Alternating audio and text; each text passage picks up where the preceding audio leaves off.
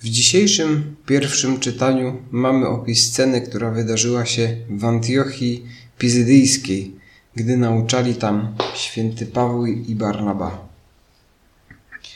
Po kazaniu Pawła w synagodze w Antiochii Pizydyjskiej zebrało się niemal całe miasto, aby słuchać Słowa Bożego. Gdy Żydzi zobaczyli tłumy, ogarnęła ich zazdrość i bluźniąc sprzeciwiali się temu, co mówił Paweł.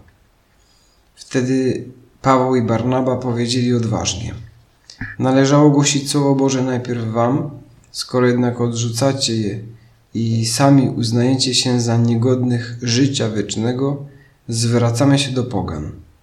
Tak, bowiem nakazał nam Pan. Ustanowiłem Cię światłością dla pogan, abyś był zbawieniem aż po krańce ziemi. Poganie słysząc to radowali się i wielbili słowo pańskie, a wszyscy przeznaczeni do życia wiecznego uwierzyli. Słowo pańskie cieszyło, szerzyło się na cały kraj, ale Żydzi podburzyli pobożne wpływowe niewiasty i znaczniejszych obywateli. Wzniecili prześladowanie Pawła i Barnaby i wyrzucili ich ze swoich granic.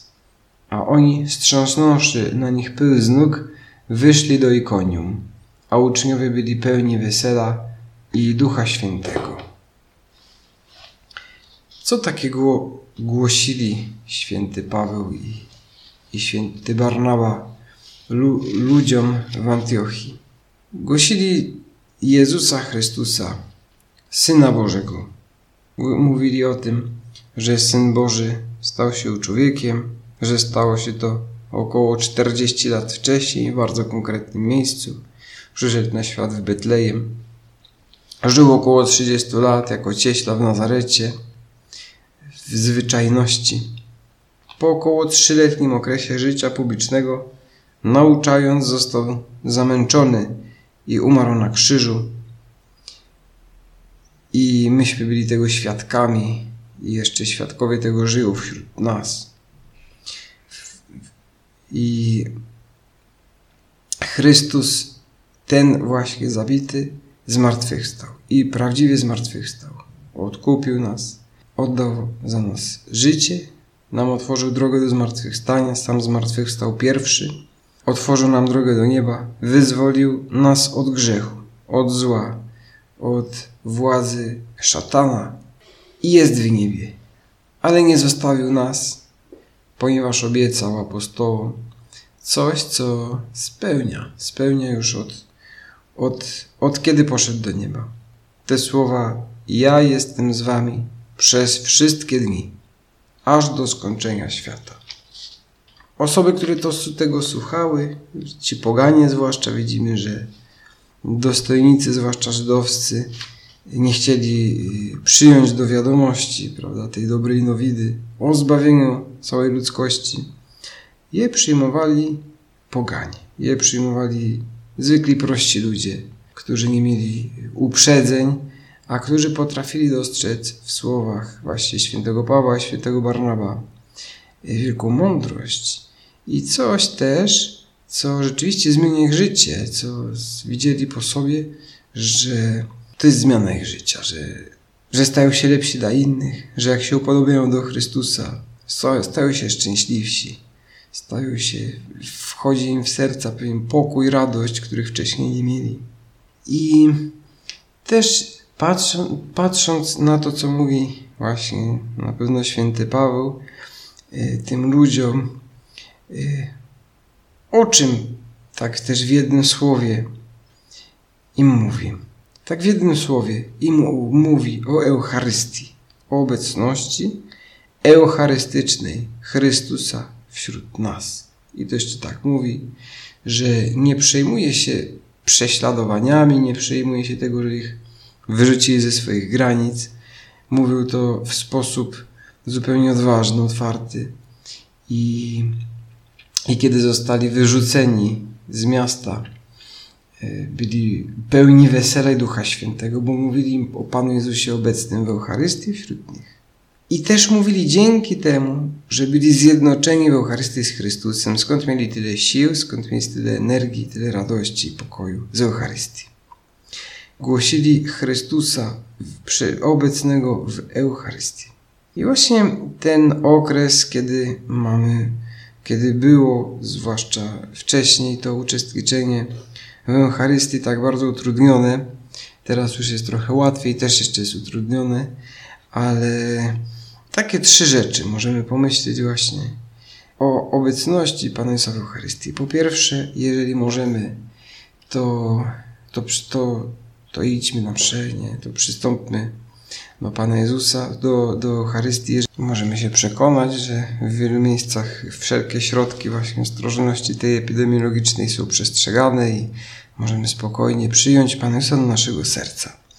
I potrzeba, żebyśmy się wewnętrznie przygotowali na to, żebyśmy teraz, kiedy może będziemy bardziej Pana no, odkrywać właśnie w Eucharystii, po być może przerwie, kiedy nie mogliśmy Go przyjmować, przygotujmy się, nie? Mówmy Mu, Panie Jezu, wejdź do, do mojego serca, zapraszam, chcę, żebyś się u mnie w sercu dobrze czuł. Chcę być Twoim dobrym uczniem, chcę być Twoim e, rzeczywiście naśladowcą. Połóż mi, liczę na Ciebie w moim życiu. Po drugie, też Y, kiedy przyjmujemy Pana Jezusa do naszego serca, ma być to widać. Mamy nie tylko my odczuwać przy tym też pokój, ulgę, radość, bo rzeczywiście Pan Jezus nam to daje i jest bardzo hojny w tym. Ale ma być widać, niech inni widzą, że ja przyjąłem Pana Jezusa do mojego serca. Po tym, jak traktuję moich najbliższych, nie? po tym, że jestem bardziej osobą skorą do wybaczania, do też pomagania, do ducha służby. Jestem yy, też y, bardziej skory do dobrego wykorzystywania czasu. Lepiej wykorzystuje czas, bo tak się godzi dla kogoś, kto się nazywa dzieckiem Bożym i przyjacielem Jezusa. Też kiedy mamy to szczęście i możliwość przyjmować Pana Jezusa w Eucharystii, możemy mieć świadomość, że przyjmujemy Go też w imieniu tych albo za tych innych, którzy tej możliwości nie mają. I w wielu miejscach na świecie jest nadal to niemożliwe albo prawie niemożliwe. Nie? Jeden ksiądz mi opowiadał, jak no jeszcze parę tygodni temu w Hiszpanii była zupełnie kwarantanna, taka bardzo sztywna, ścisła. I on szedł ulicą do jednego miejsca, gdzie rzeczywiście odprawiał mszę świętą. Rano wszędzie było zupełnie pusto. To była msza święta dla niewielu osób, dla kilku, może kilkunastu osób. Było zupełnie pusto. I mm, zatrzymał go e, radiowóz policyjny i się go pyta policjant, a pan dokąd idzie? I tamten się odwrócił do niego, dopiero wtedy policjant zauważył, że ma koloratkę. Mówi, a to ksiądz dobrze, to, to niech ksiądz idzie, rozumiem. Ale była razem z nim też jeszcze policjantka w samochodzie i mówi, wcale, że nie bardzo dobrze, niech się wytłumaczy, dokąd idzie, y, co będzie robił. No i mówi, idę odprawić mszę.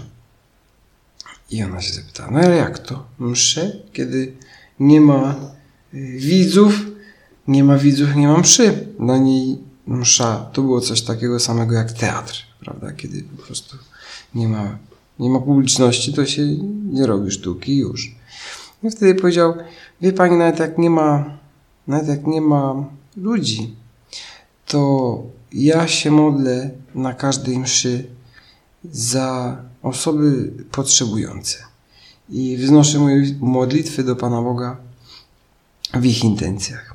I zaczął wyciągać taką kartkę z, z marynarki i mówi dzisiaj yy, mogę Pani pokazać za kogo będziemy się modlić w modlitwie wiernych w czasie mszy i właśnie za osoby, mm, które y, no, nam pomagają, za, służbę, za osoby, które pracują w służbie zdrowia, za lekarzy, za pielęgniarki, też za, za, za wszystkie osoby, które strzegą porządku publicznego, tak jak wy, za policjantów.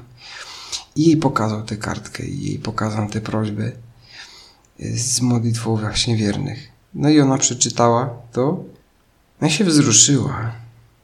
Uroniła łzy.